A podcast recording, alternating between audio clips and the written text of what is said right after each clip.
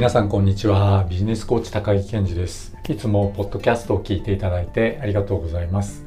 これから副業を始めたいという方たちとお話をするときにまず初めにやるのはどんな分野で副業をやるかを決めることです。っていうふうにお伝えします。そしてどんな分野で副業を始めるかを決めるときにはせっかくだから好きなこと得意なことをやりましょうなんてお伝えするのですが結構多くの方が得意なことをリストアップするときに苦戦をなさいます。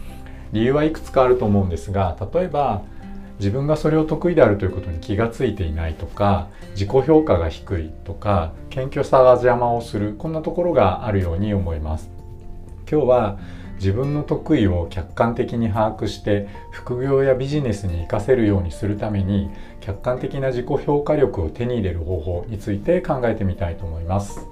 このチャンネルでは週末企業、副業、経営、ビジネスやライフスタイルの最適化につながる情報をお伝えしています。ご興味のある方はぜひチャンネル登録よろしくお願いします。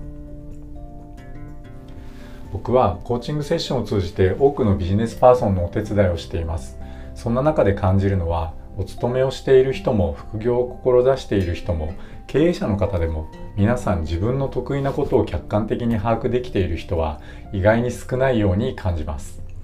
今日は自分の得意を客観的に把握して副業やビジネスに活かせるようにするために客観的な自己評価力を手に入れる方法について考えてみたいと思います。はじめに今日のまとめです。自分の得意を客観的に把握して副業やビジネスに活かせるようにするために僕がおすすめする方法は3つ。1つ目は周りの人に聞いてみる。2つ目第三者日記をつける。3つ目同調バイアスで判断している自分に気がつく練習をする。この3つです。それでは具体的にお伝えしていきましょう。1つ目自分がそれを得意だということに気づいていない場合。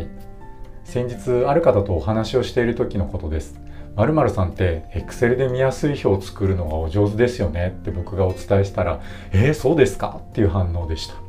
横にいた別の方も僕の意見に同意しているらしくうなずいているのですがご本人は納得していない様子です。実はこういうことってよくあるんですよね。本当に自分が天然で得意なことって苦労もなく簡単にそれができてしまうことが当たり前なので他の人もそうなんだって勝手に思っているってことがあるんです。先ほどの Excel の表のお話で言えば例えば表の大きさとか文字の大きさのバランスとかフォントの選び方とかレイアウトの仕方とか多分ご本人は綺麗にできてないところがあるとそれをこう気持ち悪く感じることがあってそれをこうちょちょっと手直ししてると自然と見やすい表になっていくんじゃないかななんて、まあ、勝手に想像するんですがこういう感覚これが天性で備わっている分野が誰にでもきっとあるはずです。これが発揮されている時って実は自分では気がつかない時も多いんですよね。でこういった自分で気がついていない自分の得意を知りたい時には周りの人にも聞いちゃってください。僕って何がすごい？こんな風に。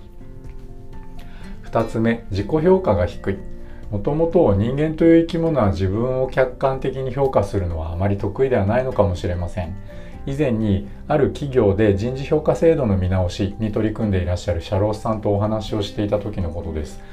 新しい制度の試験運用を始めた時に感じたこととして自己評価の高い管理職は部下の評価が高めになる傾向があって自己評価の低い管理職は部下の評価が低めになる傾向があるっていうふうにおっしゃっていました。これはなかなか面白い気づきですよね。でもちろんこの傾向はある一つの企業に対しての事例なので科学的に正しいかどうかというのは分かりませんが でもその時シャロスさんそのシャロスさんとは自己評価の高い人は自分自身を含めて人の良いところを見る傾向が強くあってで自己評価の低い人は同じく自分自身を含めて人の良くないところを見る傾向が強くあるのじゃないかっていうような話を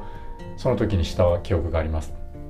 えこの事例から考えると日頃から他の人の良くないところに目がつきがちな人は自己評価も低めになっている可能性があるかもしれませんね。で今日は今のあなたの自己評価が高いか低いかにはひとまず関係なくあなたの客観力を高める方法を一つご提案しておきます。その方法とは第三者日記と言われるものです。第三者日記別な呼び方ではイリイスト日記とも言われています。この第三者日記は自分自身やご自身の置かれている環境などを客観的に把握する能力を高めるのに効果的だというふうに言われています。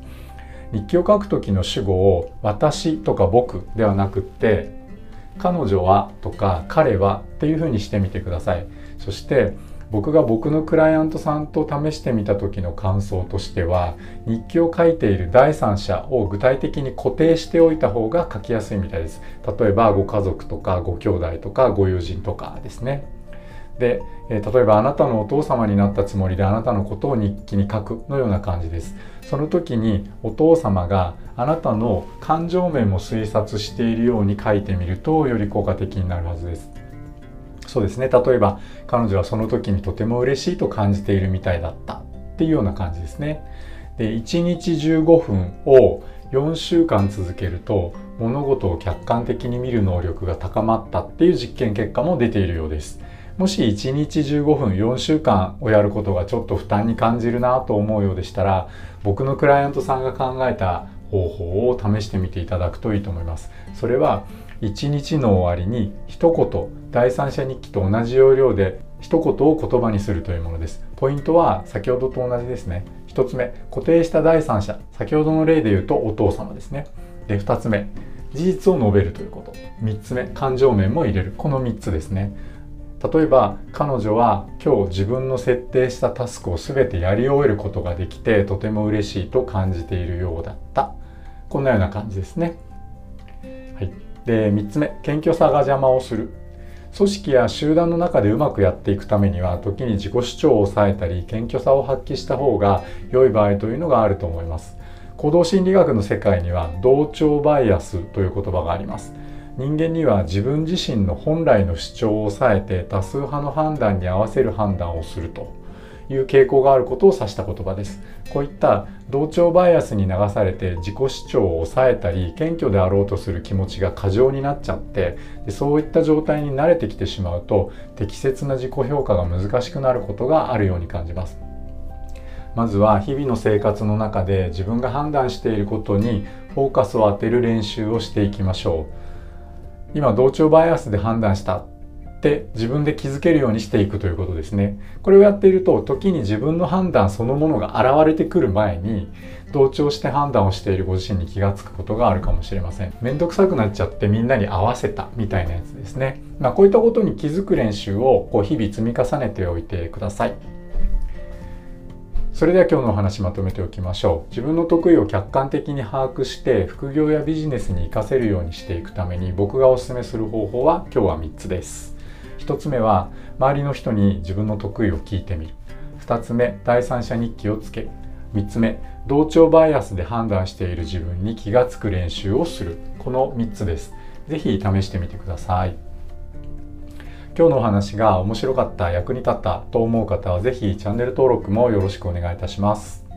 皆さん正しい手洗い適切なマスクの着用2メートルのソーシャルディスタンスを保って新しいライフスタイルを楽しんでいきましょう。それでは今日はここまでにしたいと思います。今日もポッドキャストを最後まで聞いていただいてありがとうございました。バイバーイ。